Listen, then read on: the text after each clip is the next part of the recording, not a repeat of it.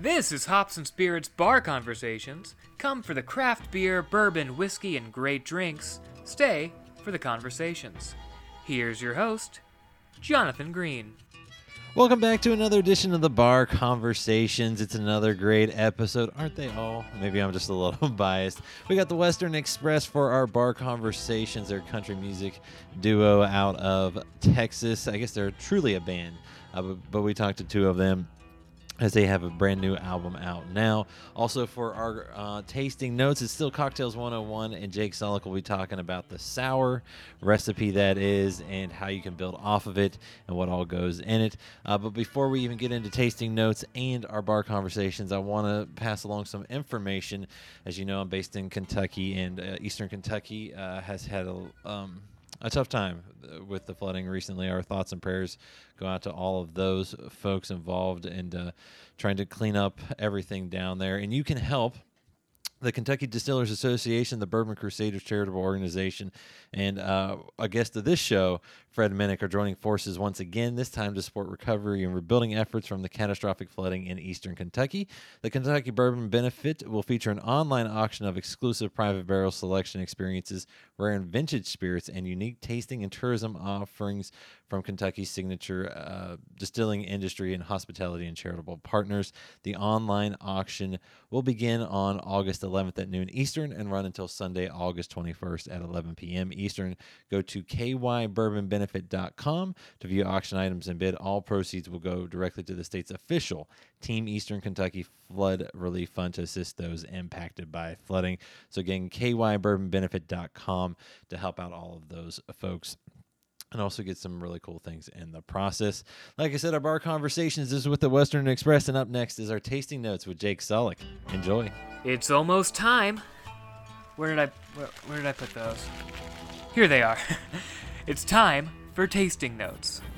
Joining us here once again on Cocktails 101 here on Tasting Notes is Jake Sulick. He's the beverage director partner with the Professors LLC. Jake, welcome back. Thanks, Jonathan.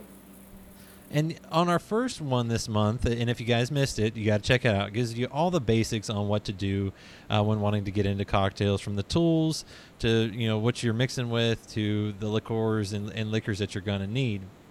But if we're going past that, now it's time to get into the recipe making. And you always joke with me that I should be able to do these, and it's a 50 50 chance sometimes uh, on how good I, I, I can do. But I've gotten better. Uh, but with that said, what's a good recipe that we can start with and, and kind of build from? So, I, I, when I'm teaching people how to do this, uh, one of the templates we always start off with is going to be a basic sour recipe. Because if you have a, a really good sour recipe, all of your drinks that have a sour element, any kind of citrus juice, will always work with this recipe. I joke about making cocktails, you know, it's it's it's a lot like baking you really only need three ingredients to make bread, but the different proportions of those ingredients result in a different quality of bread. Cocktails are the same way. Now, some people have, we're going to offer different sour templates than the one that I have today, but this one will always work for you no matter, no matter what. So, the first one I want to talk about is the sour recipe. Sours actually come from something called punch, which goes back four or five hundred years in history. It always had five ingredients. You had strong, weak, sweet, sour, and spice. Over the course of the development of America between the Revolution and the 1830s, you saw a rise in a lot of bar culture here. And people started demanding punch made their own way. And so our earliest bartenders created something called the sour. All it is is just a miniature version of a big bowl of punch. So it's simplified into three ingredients. You've got your strong, which is your spirit, your sweet, which is some kind of sugar, and then your sour, which is citrus juice. And the template that I teach people, you want to do half an ounce of sweet, three quarter ounce of citrus, and two ounces of spirit. And that ratio will always work for every drink. Now, when you say punch, are we talking about back in our college days when someone would do something fun in a in a big ice chest? Is that what we're kind of talking about? that's that's what they often looked like. They were in fancier bowls at, at the time, but the idea was to create a large format communal drink that everyone would have to get together around and talk about how work was today and politics and everything else that people talked about in the tavern at the end of the workday. Um, they were a little bit lower uh, in alcoholic quanti- quantity. Like we tended to use a lot of fortified wines, champagne, rather than some of the harder spirits we use today. But people wanted to drink that flavor profile, but they wanted it their way and they wanted it fast. And so the American bar culture created the sour. The whiskey sour is probably the easiest and most ubiquitous that we see today. Really easy, half an ounce of sugar syrup, three quarter ounce of lemon juice, and then two ounces of a whiskey of your choice. You shake that, fine strain it into a rocks glass with some ice, and you've got a perfect whiskey sour. And when you say this can kind of go uh, across the way, pretty much any type of spirit can be used in this format. It just will probably produce different types of flavors depending on on the juice that you use exactly. as well. Exactly. If, if you look at your classic recipe for a daiquiri, for example, it's half an ounce of a sugar syrup, three quarter ounces of lime juice, and two ounces of a nice white rum. It's exactly the same. Now, typically with a daiquiri, we would shake it and fine strain it maybe up into a Nick and Nora or a coupe glass. So we might and maybe serve it with a lime on the side. We'd serve it a little bit differently, but the actual recipe for it's the same. There's a great gin cocktail called a Southside. It's half an ounce of sugar syrup, three quarter ounces of lime juice, two ounces of gin. You throw a little bit of mint in the shaker. Same thing. Serve, shake it, fine strain it into a coupe, and you've got a Southside. It's really just a gin sour, um, kind of put together a little bit differently, but the recipe, the sour ratio, is always the same. And then when you're saying the syrup, are you kind of talking a simple syrup that we would see on, on the shelves, or or is it something different? Yeah, just just a simple syrup. I like doing a two to one syrup in my sours. That means two cups of sugar to one cup of water. It's a little bit more concentrated. You get a little bit more flavor out of it um, than just a one to one syrup. Uh, and it's the difference in your syrup weight is why you'll often see different sour recipes online. Sometimes, if you notice, somebody will have more sugar than somebody else, and it's probably just because they're using a different weight, a different amount of sugar in their syrup. But if you always just make a two to one and have it at home, then this half, three quarter, two ounce recipe will always work. And if you make a two to one syrup at home, the higher level of sugar will actually act as a fortifying agent and it'll help the sugar stay bacteria free. So it's just a good practice to do at home, anyways.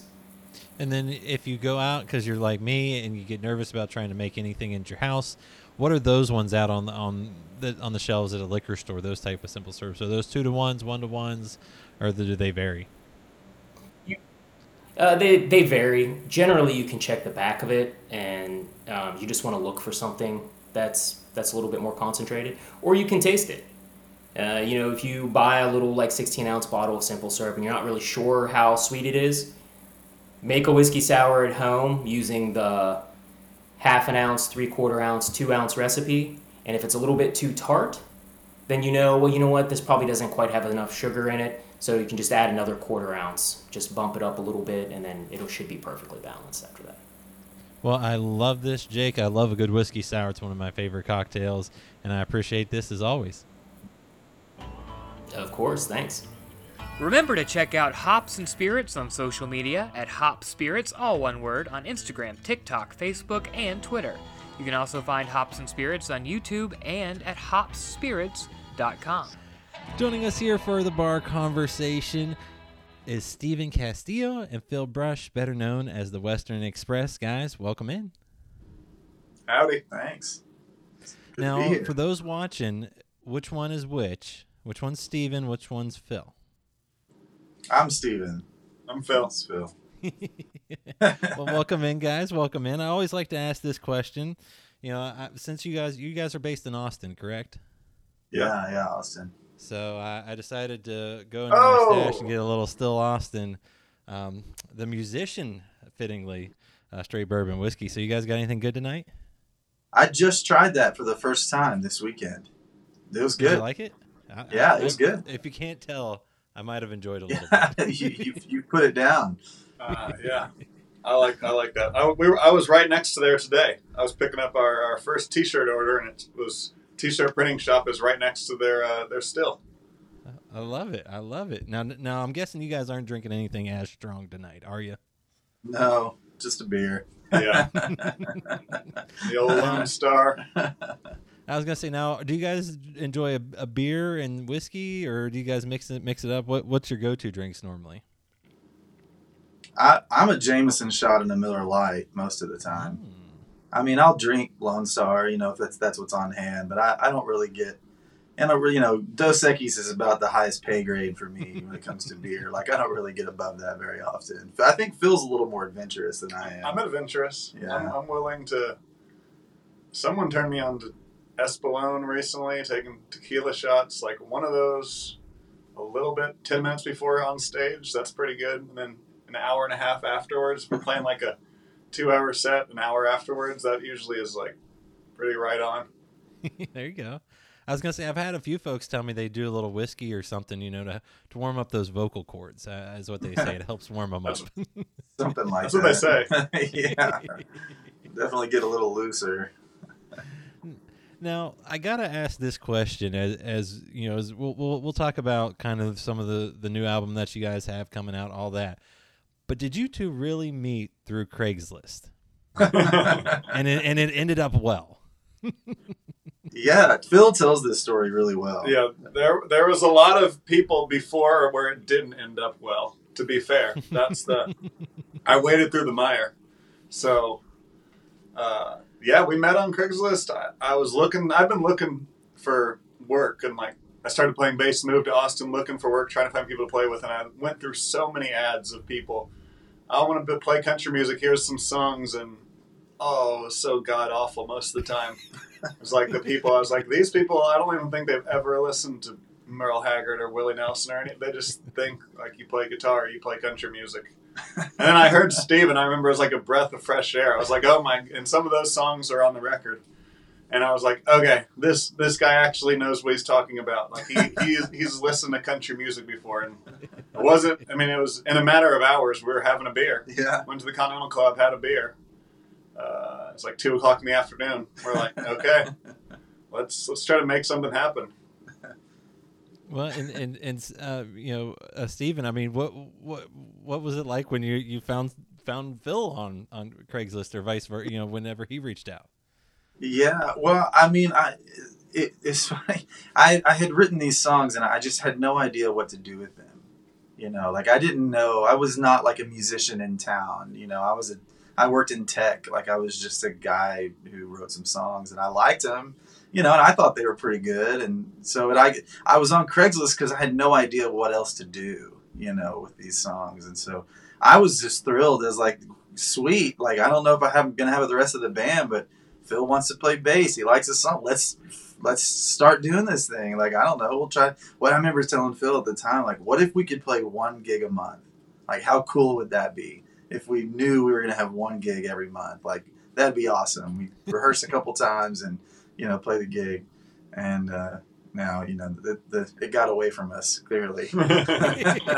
yeah, all the way to a to a to an album, and yeah. I mean, I mean, wait. So, how did it go from there? Did you guys actually start doing uh, gigs, and did it was it naturally like a, a band kind of grew out of it, or how did it kind of work? Well, I mean, we played in a band together for, I guess, I mean, a year before we started the Western Express together. But I don't think, I mean, Phil and I were not particularly close friends in that time. I mean, we played in a band together. We, you know, we, we were pals when we played music together, but we didn't like hang out much outside of, you know, band stuff. And we were playing, you know, about once a month, you know, something like that, a couple times a month. Um, and that band was terrible.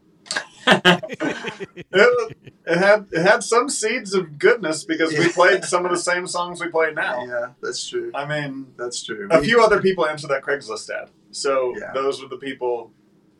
And we had other lives, and our lives weren't entwined. We had girlfriends and things we were trying to keep together, which eventually fell apart. And yeah, both of us. Both of us. Which we got a whole another album's worth of music out. Yeah. of, I was gonna, is I was gonna say there there you go another another uh, few Yeah. songs out of that. Oh yeah.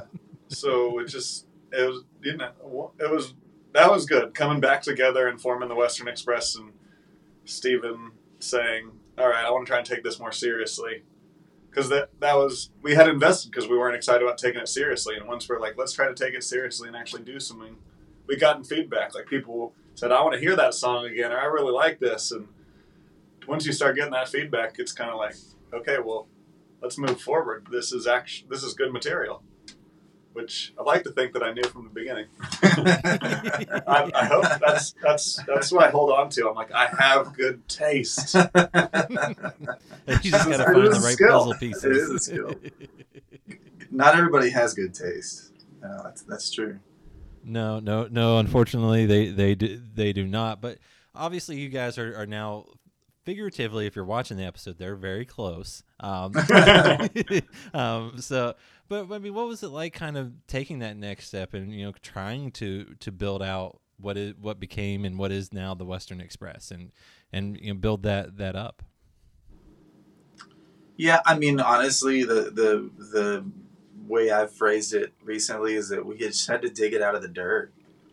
I mean, we really, I mean, Phil and I were a year in, you know, playing together at that point when we started the band, or roughly, you know, maybe a little bit more, but you know, we we didn't, we still didn't have like connections, you know, and we didn't have, we didn't really, I didn't know really anybody in this town or in the music scene. Even a year in, I knew very few people. Phil knew a few more than I did, certainly, but I, I really didn't know anybody.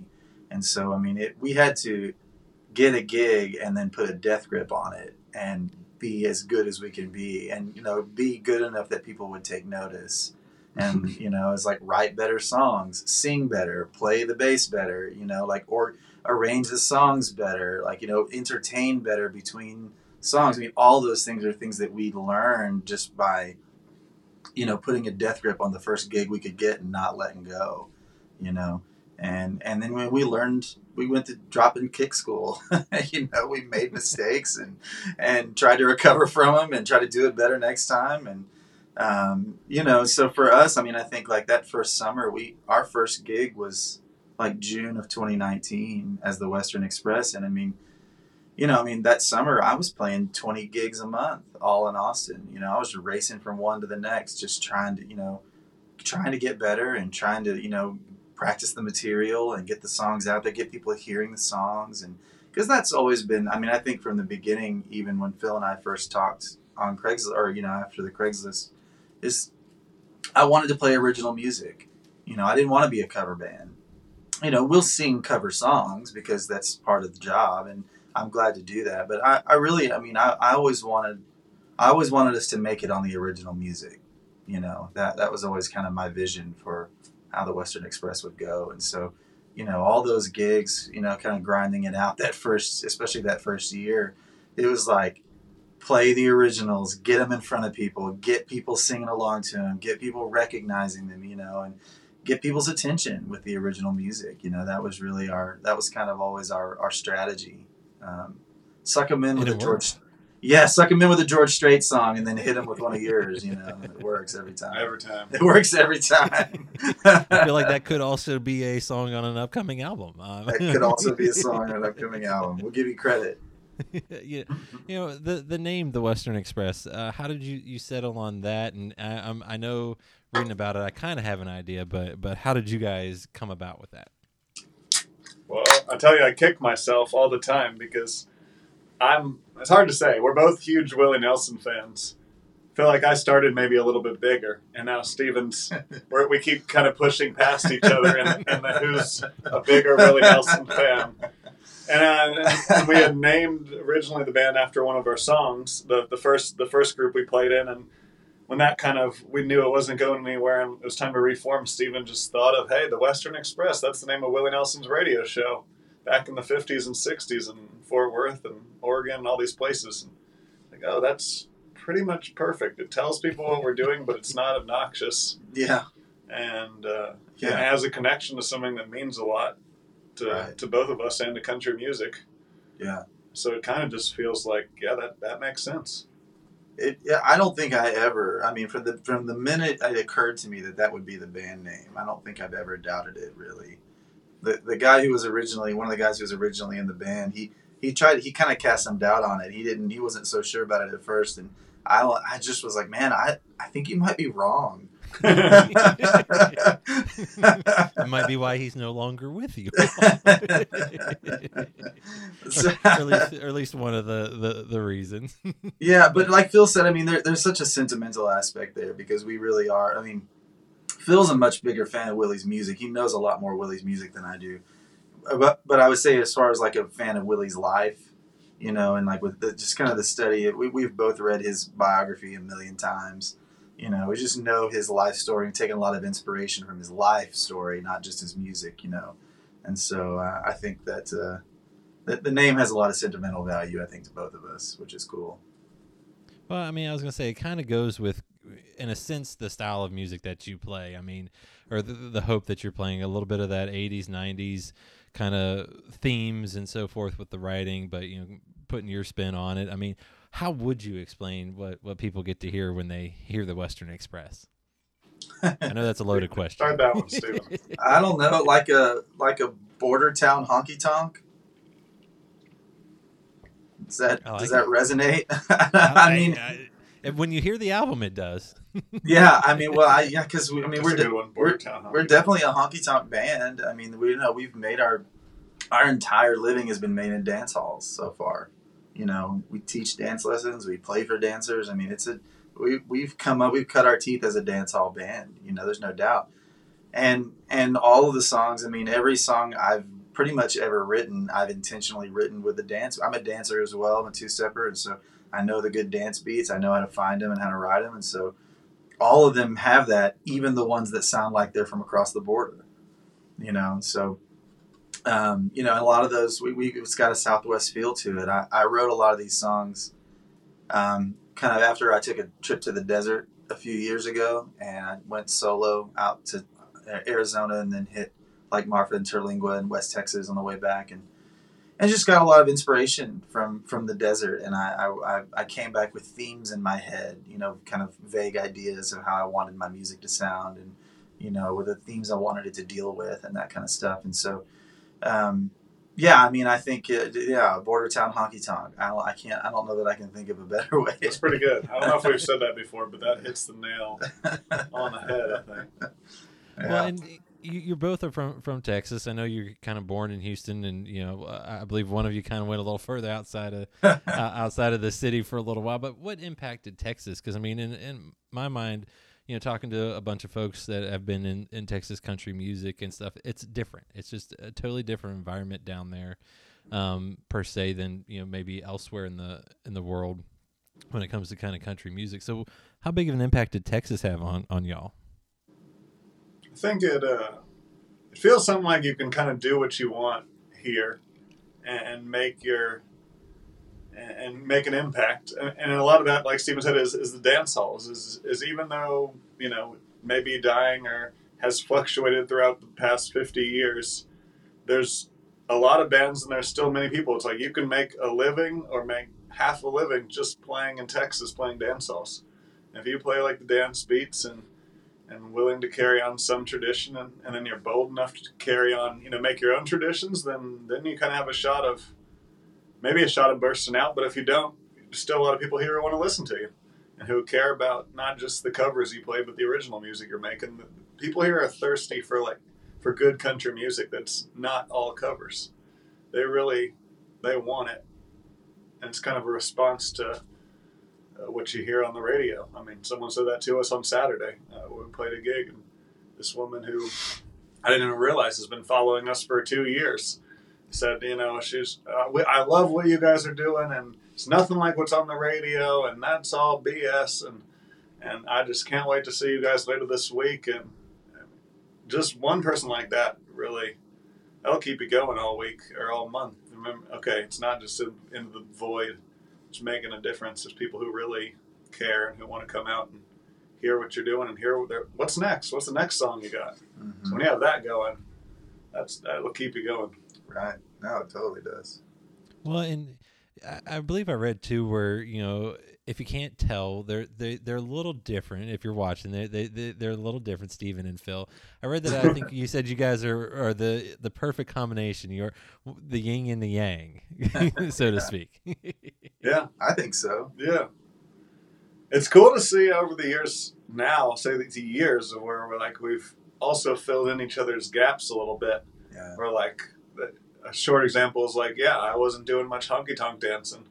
Certainly before I met Steven, as we got closer, now I'm like trying just to get better, and I was out dancing last night. He's Probably- out more than I I'm am. gonna go out tonight after this. Like, that's part of my job. I'm like, going to bed. Steven can't do it. He's got stuff to do in the morning, so I got to go out honky tonk. He's got to hold down the. Steven now, Steven, I rolled up and I had a camper on the back of my truck and had been driving around in my truck for the last five years before this playing music and spending time in the outdoors. Steven's got a camper on his truck now.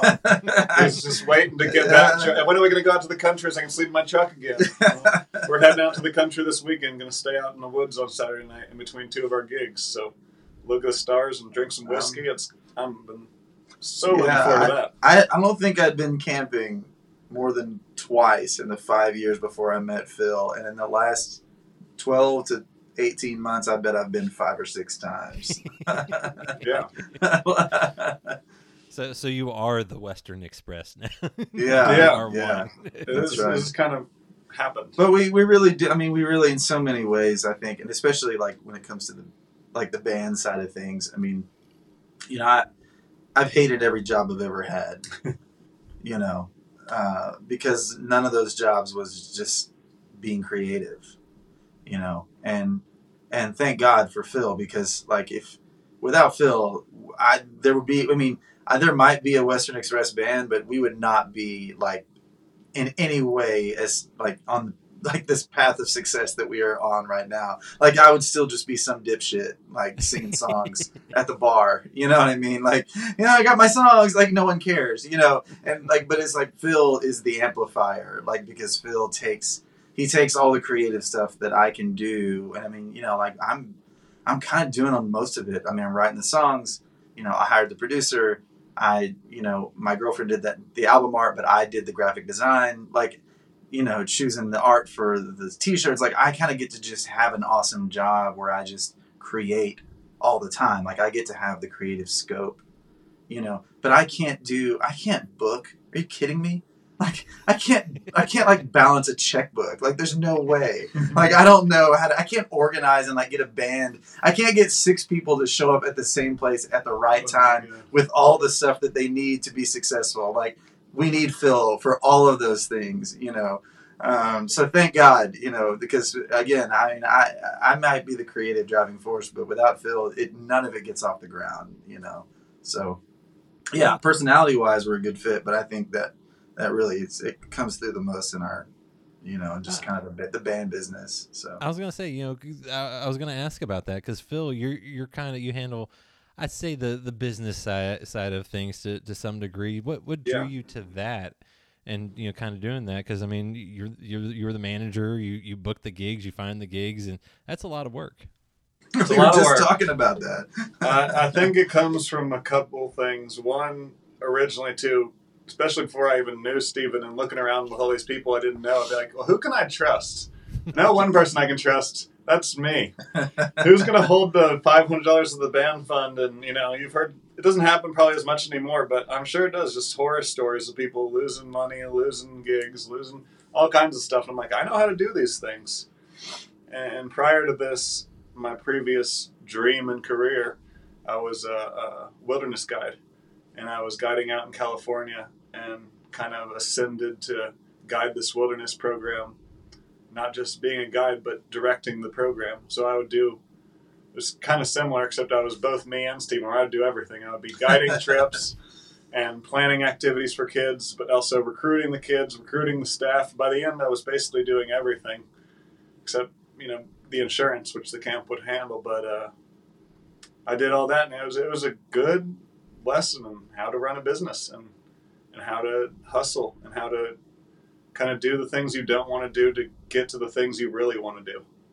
It's like, do I really want to be calling these parents get their kids on a wilderness trip? Not that much, but do I want to be on a wilderness trip, climbing a mountain, like teaching these kids about life and outdoor skills and responsibility? Yeah, I do want to be doing that, and so it's it's been cool. And I'm fortunate because I get to absorb a lot of lessons from Stephen about how to kind of go about creative things and how to think about things, and vice versa. And Stephen, I know if I have to call upon, hey, I need you to get this stuff together and send this email or do this, then he can do it too. And uh, we're in a good way in that way. Well, that's the the yin and the yang where you you guys do do work so well. And and Steven, as a songwriter, you know, where do you pull that inspiration from, and where where do you, where does your storytelling come from? 80s and 90s radio country. I mean, by and large, you know, that's what I grew up listening to is just whatever was on in my dad's truck, you know, growing up. And and I, as I got older, I started looking for who was writing those songs. You know, when I was growing up, it was whoever was singing it was just, you know, it was a George Strait song or it was a whoever, you know. And then as I got older, I, I started, you know, and got more interested in songwriting. I started paying attention to who's writing these these things, you know, and um, you know, my, my favorite songwriter is this guy named Dean Dillon, who has written, I don't know, some some ridiculous number of number one hits for George Strait. Like it's like thirty. He's like he's written like twenty or thirty number one hits. I don't know. It's something ridiculous. Just Like, for George Strait. just for And George Strait. Like that's not on. That's on. Like he wrote Tennessee Whiskey. Like get get out of here. You know what I mean? Like this guy's he's he's ridiculous, and He's and he's my favorite songwriter by far. But I didn't know he was my favorite songwriter until much later because all I knew were the George Strait songs I grew up listening to. Right, and so. You know, I was 35 or something before I even knew who Dean Dillon was. So, uh, so, but yeah, as I got, I mean, I, so I, I really, most of my inspiration comes from, yeah, like 80s and 90s country, but I, I've always loved. I, I like. I like story songs a lot. You know, those are those are my. Have always been some of my favorites. You know, and I, I grew up on songs like, in, like in Lonesome Dove, the, the, the Garth Brooks song. You Yeah. know, or like Marina Del Rey, which is you know an old George Strait song. Like these are the these story songs that really like.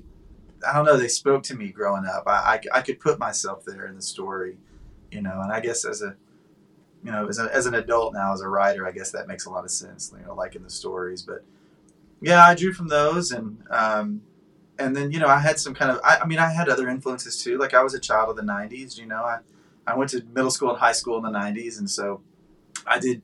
I listened to Nirvana and, and Pearl Jam, and you know, Rage Against the Machine. Like I mean, I, I've really absorbed a lot of music. You know, and I, I think that across the board though, it's always been like who's writing like something honest. Like I had an innate ability, I think, even though I didn't verbalize it that way. I think I was drawn to like the honesty in the writing.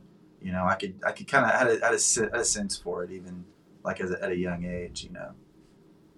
Well, and and what I've been able to hear of, of, of the album is has been been really cool to to see what you've been able to draw. And before I even get to the to the album, you know, it's not it's not just you two now. I mean, you guys can go play, you know, kind of duo sets, but you guys have been able to build out the band. What's what's that been like to have? Six people show up, or, or more, if you can get you know a fiddler here or there, or whatever Well, you need. Yeah. So here's I'm going to say this real quick, and then I'm going to let Phil talk. But I'm, I'm going to say like Phil is the social hub, Mhm. and we are all just spokes on that hub. And this, and I tell people this, you know, sometimes it's like this band is Phil's band. Like all of the people in this band, Phil found them, and he brought them all together, myself included. You know, like so. I mean, really, I, I mean, so much credit again, the yin and the yang here, because there's no way I could have put a band together. Every time I've tried to hire someone for the band, it's not gone well. Like I hire the worst people, and Phil hires the best people every time. So how did how'd you do it, Phil? Fill us in. Yeah. Uh, I wonder where that comes from of just picking the right people. Yeah. I, I have to think. I mean, I, I picked players from, unfortunately, from my life and from people who, you know, it's kind of that Willie Nelson thing, Willie Nelson family. You want people who are good musicians, and you want people who are also good people. People always say like, yeah, there's a lot of good musicians, but who do you want to ride in the van with for 11 hours?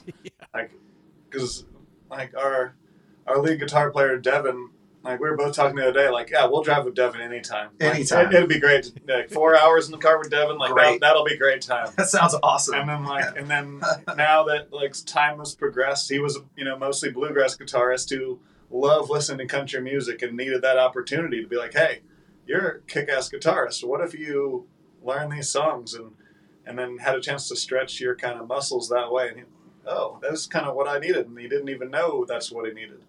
Kind of same thing with our drummer. where he was a jazz and he'd been playing with an indie pop kind of group. We called him last minute, about an hour before a gig once after another drummer canceled. And I think Steven would tell it good, but you know, after two songs, Steven's like, "You're you're, you're the one. You're the one. Don't go anywhere. Don't go anywhere, buddy. Like Don't you're gonna be on all the gigs coming forward." Yeah, Thank like- God that guy canceled. Yeah, thank God. Uh, and he was on a date with his now fiance. We're like, we pulled him away. we pulled him away. I was like, uh, "Here's two hundred bucks, man. We need you to show up right now." I was like, "I, I need the two hundred bucks, babe." And it was like one of their first dates. Yeah. It was like it was But- like their second or third date. She's a musician. Also, she plays in the band now, now she's also in the band. and she does uh, a lot of a lot of great singing, both lead and harmony singing, and uh, a little bit of music. So it was meant to be for for those two. Yeah, meant to be for those two, and uh, you know, our steel guitar player who we've played with, the one of them we found on on Craigslist. Craigslist. needed someone hired us for a, a gig and said we must have steel guitar. We hadn't carried a steel guitar, so it's like, well, we got to have a steel guitar. I told this guy we're going to have it, and uh, so we and and our other guitar player who we play with, I went to summer camp with him. So I've I've just been pals are very important to me, and having good pals is always really important, and having those good people around is really important. So I think that's one thing that's rubbed off on Steven and has continued to guide me is you know times are up and down but if you have good pals you can usually weather the storm Yeah. that's Well, that goes- that goes back to that Willie Nelson and family thing. The Willie Nelson You're- you're- family. You got real. You got family. it's got to be like that it's willie nelson and family it's like what happened yeah it's tough for willie nelson before he was willie nelson and family And I mean, I, I have to say, like you know, this and this kind of calls back to the the yin- the yin and yang thing. But I mean, I I feel like I've learned so much from Phil just from being his friend. You know, he's taught me how to be a better friend. I mean, I've watched him be that social hub and how he, you know, just how he treats his friendships. You know, and and and the way he is with his with his friends. I mean, I've learned so much. You know, on a personal level, just from watching and being a part of that. You know, so I mean, yeah, there's just we can't overstate it. I don't think. You know, just how important our our friendship is. You know, yes um, now without without our friendship, there's there is no Western Express. Like And so then, much of and it is then that means that. there's uh, no lunatics, lovers, and saints, which I mean, which is, is Poets. dropping, Yeah. or lovers and poets. Um, so w- when this will be out by the time the your album will be out by the time this airs. So what can folks expect on it? You want to go first? yeah I, I, I do really think Stephen hit the nail on the head with uh, border town honky tonk i don't have quite the uh, the album list the, the track list in my brain of how what goes after what but I feel like it's a nice journey of kind of hardcore honky tonk. We're out there to that wispy. We're in the desert. Where are we? What's happening? Did we take something? Uh, to lose our mind. Oh wait, we, we found our mind again. Okay, here's a whiskey shot. Okay. Things didn't work out. Here's a sad song. Okay, things are back. We're celebrating. Okay, we're back to the the kind of uh, ethereal. and there's a song about a quesadilla. And there, and there- and there's a song about a quesadilla, a classic, classic country novelty song. Well, I was gonna say, I mean, that does pretty much go with the flow of the track list. As I, I pulled it up, 'cause, I Nice. mean, you lead off with Honky Tonk Saints. You know, like number four is Trust Me, You Can't Trust Me. You know, you know, then you finish on Quesadilla Mamacita. So I mean, yeah, that, that's a hell of a journey. literally a song about a quesadilla. So that's what you ask what they can expect. They can for sure expect that. In the in the title, obviously I screwed it up, but it's Lunatics, Lovers, and Poets. Yeah. I don't know where in the world Saints came from, but you know, Honky Tonk yeah. Saints, yeah, it, was, it wasn't that So- surprising to me. Uh, but but where did the, the, the album title come from? Because a lot of times you'll either it'll either be you know the band's name or the person's name or maybe a song from the the the album. So how how did you guys settle on this as as the album's title? Yeah, we didn't really settle on it. I just told Phil what it was going to be. And then he told me why, and I didn't take. I mean, I didn't have. I, I, anytime I would, I have a creative objection, I'll voice it. But I I rarely, listen. I rarely have a objection. I'll ask why, but I, I it's usually pretty thought out. I will say that, and this one is as thought out as any other one. Yeah, I I don't know exactly how I found it, but it's a it's a, a reference to a Midsummer Night's Dream, the Shakespeare play. Um, so there's a there's a monologue that Theseus gives, or he's he's talking. He says the lunatic, the lover, and the poet all have a similar imagination, you know. And the you know the lunatic, everything is frantic, you know. And, and the lover, he'll he'll he'll see beauty in an ugly woman, you know. And the poet, he'll just dream something up that doesn't exist and pull it out of the wispy air. You know, they had this. They all kind of share this sort of crazed, you know, imagination, and and it really it it resonated with me immediately. And I, I don't remember how I found it or how I came across it. I I mean, I had a copy of the book, but I I don't know if I was just if I just pulled it out one day or maybe I saw it on Instagram or something. That seems more likely. Uh, but but I like I knew and and it, for me it fits so well because you know in addition to writing you know the poet side and the lover side if you listen to the music there's plenty of themes of love and I, I draw from real life experience. You know my love life has been everything from elated to just a complete mess. You know at different times.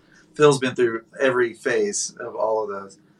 And then, but then the, the, the whole lunatic part for me is, um, you know, my I've had my own struggles and victories at times with mental health and mental illness, and something that I advocate for, you know, pretty strongly. I, I try to be vocal about, you know, the openness and talking about it and trying to remove the stigma about mental illness. Um, you know, and, and so it just so much, you know, if you listen to the themes of the songs, you know, I, I use the word crazy through two or three different times throughout the songs, you know, and I don't, it's not heavy handed, but it, it, the themes are there. You know, I think if, if you kind of know what to listen for, and I wanted that. You know, I wanted a, I wanted scope.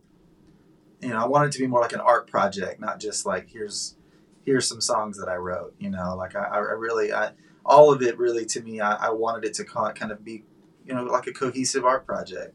You know. Well, I was gonna say it does take you on, on that journey, and I feel like it's got a, a good balance. Like like Phil um, Phil said there, you know, you, you go on this journey, and it, it could even be you know y'all's life journey. I mean, from the honky tonk saints talking about going to church basically with these legends. And then you know even to you know you, trust me you can't trust me. I'm, I'm sure that probably has happened in a, at some point in, in someone's life. And you oh, know yeah. all the way down to like i said i'm guessing there might have been someone that you just loved and wanted to call your quesadilla mamacita.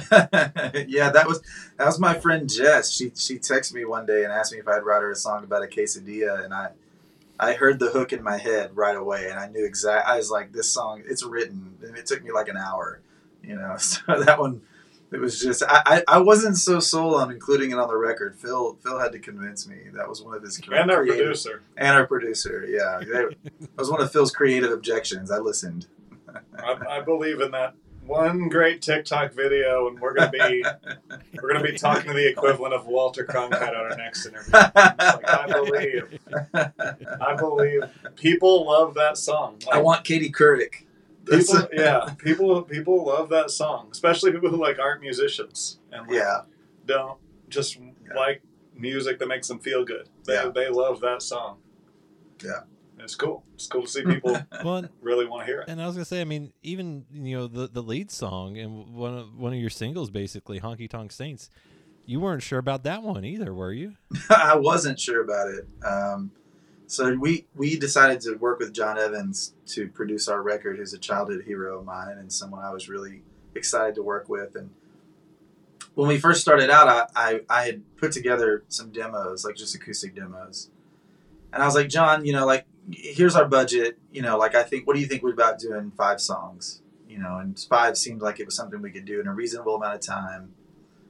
Neither Phil nor I had ever really been a part of like a real recording project. I mean, we had been in the studio a few times. I more than Phil, but not much more. You know, I mean, and I, but I'd always just kind of done it myself, and and, and the results were mixed. Um, but John's a, John's a pro. I mean, he's been doing this for twenty something years. You know, he's not a he's no slouch. Like he's there to work, you know, and he's there to he's there to get the project done, you know. And so I sent him, you know, my top five songs or whatever, six songs maybe. I think I might have given him six. You know, here's an extra option. And Honky Tonk Saints was not in that list, you know. And he said he's like, dude, you need a full record. Like, let's do. We need to do a full record. Like, we'll do the whole track list or whatever. And so I sent him eight, and and Honky Tonk Saints I think was number eight. Like I think I numbered them in like number of importance or what, the way I saw, and I think Honky Tonk Saints was number eight. because I just kind of saw it as this like silly novelty song at the time. You know, I, I don't think I didn't see its potential. And uh, and John's like, "You're crazy, dude! Like this." And now, yeah, like you said, it's the it's the first single. So you know, I'm I'm I'm glad I can't always listen only to myself. I got to listen to people. You know, I got to listen to other people sometimes too. So. Well, and they come up with good ideas, and and but and two, what was it like working with with with you know John? You know, for those that don't, you know, rockabilly star done done a lot of amazing things. What was it like working with him and being able to produce this album? I will say to go on what we were just talking about, and I think answer your question too. Like, Honky Tonk Saints wasn't the same as we had played it Right. for years, uh, and we had had this inclination. Let's change the feel. Let's kind of, and he took that and ran with it to like another level. We Yeah. changed, even changed some of the lyrics and structure of the song. Yeah. and um, and that that's kind of an example. Like we had, we were we made the first step. I think probably about a month or two before. Like, what if we changed it from this Johnny Cash kind of feel song to a, a '70s Waylon kind of vibe? And he just took that. We had made one decision. He made a hundred decisions in the time it took us to make one decision. Yeah.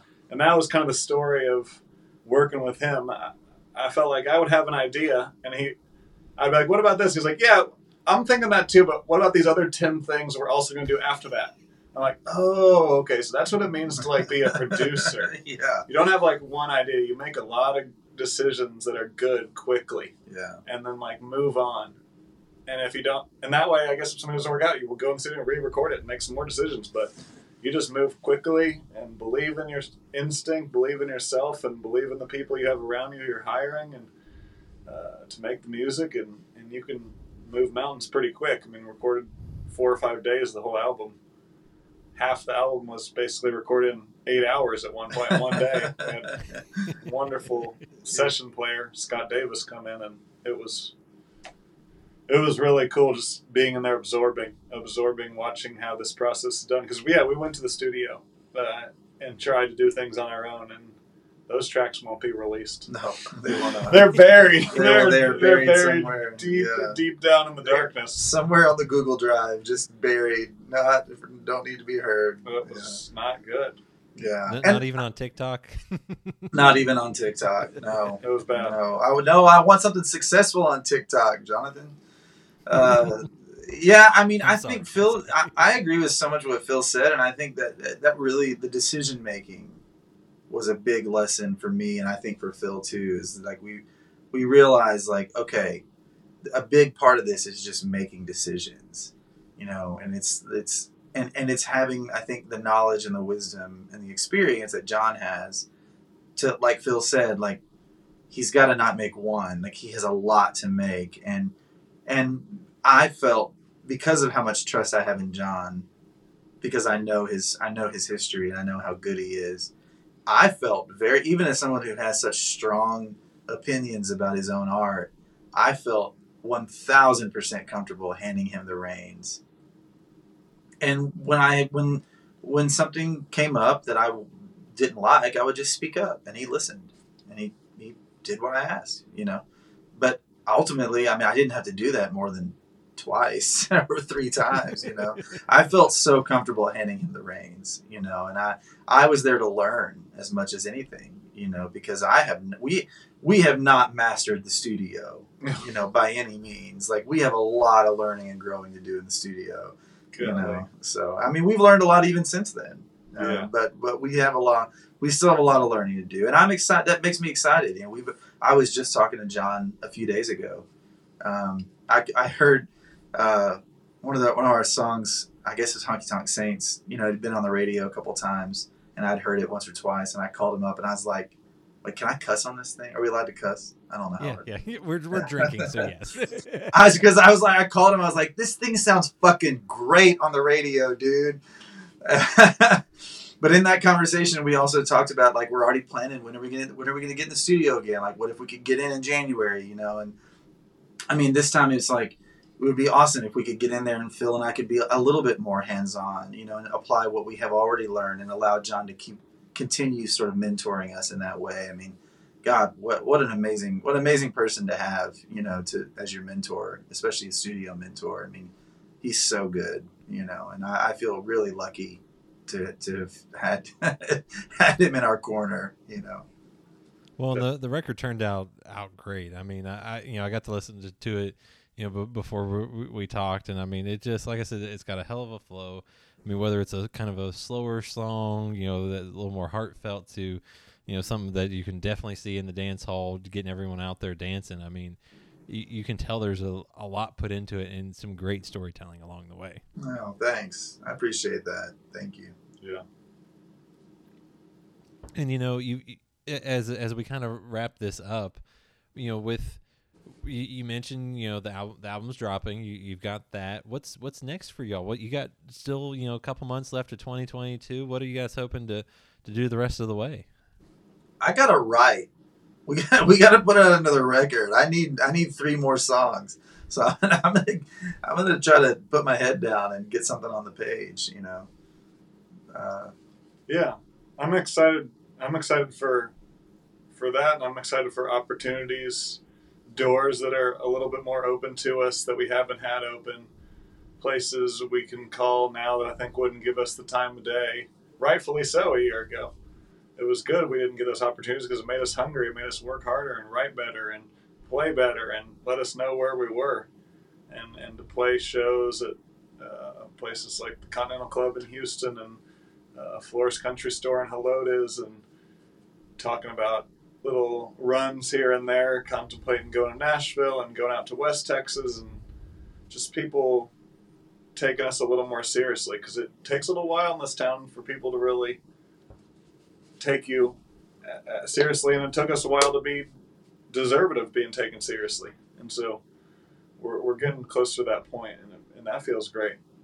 yeah, I mean, I'm excited about the idea of just being able to like be a real working musician.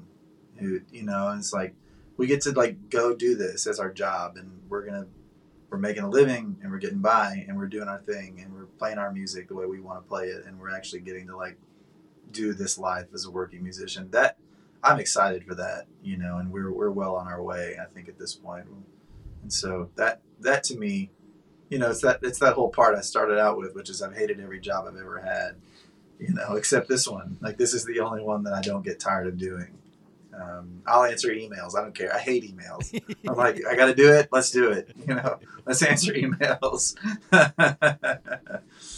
yeah. Well, I, I, I was gonna say. I mean, it seems to be be working out, and you finally have a job you you, you enjoy, and you guys are, are doing great. Like I said, the album uh, is out as as we were when this drops is out. You've got music videos out. I mean, things are moving in the right direction. things are moving. We're we're uh, we're excited. I'm excited. Yeah. yeah. We're we were just talking yesterday about like, you know, it's like we, we made a couple mistakes here and there. It's like sure, okay, we made some mistakes, but it's like, dude, we're it's like it's still moving. You know, this feels great to to be. This is a fun ride. I mean, we're both in our 30s. I mean, I think being able to kind of wake up at what 35, 39, and just kind of reinvent, you know, what we want to do next in our lives, and and it's. I mean, what a what a gift, you know. And I mean, no one gets to do that.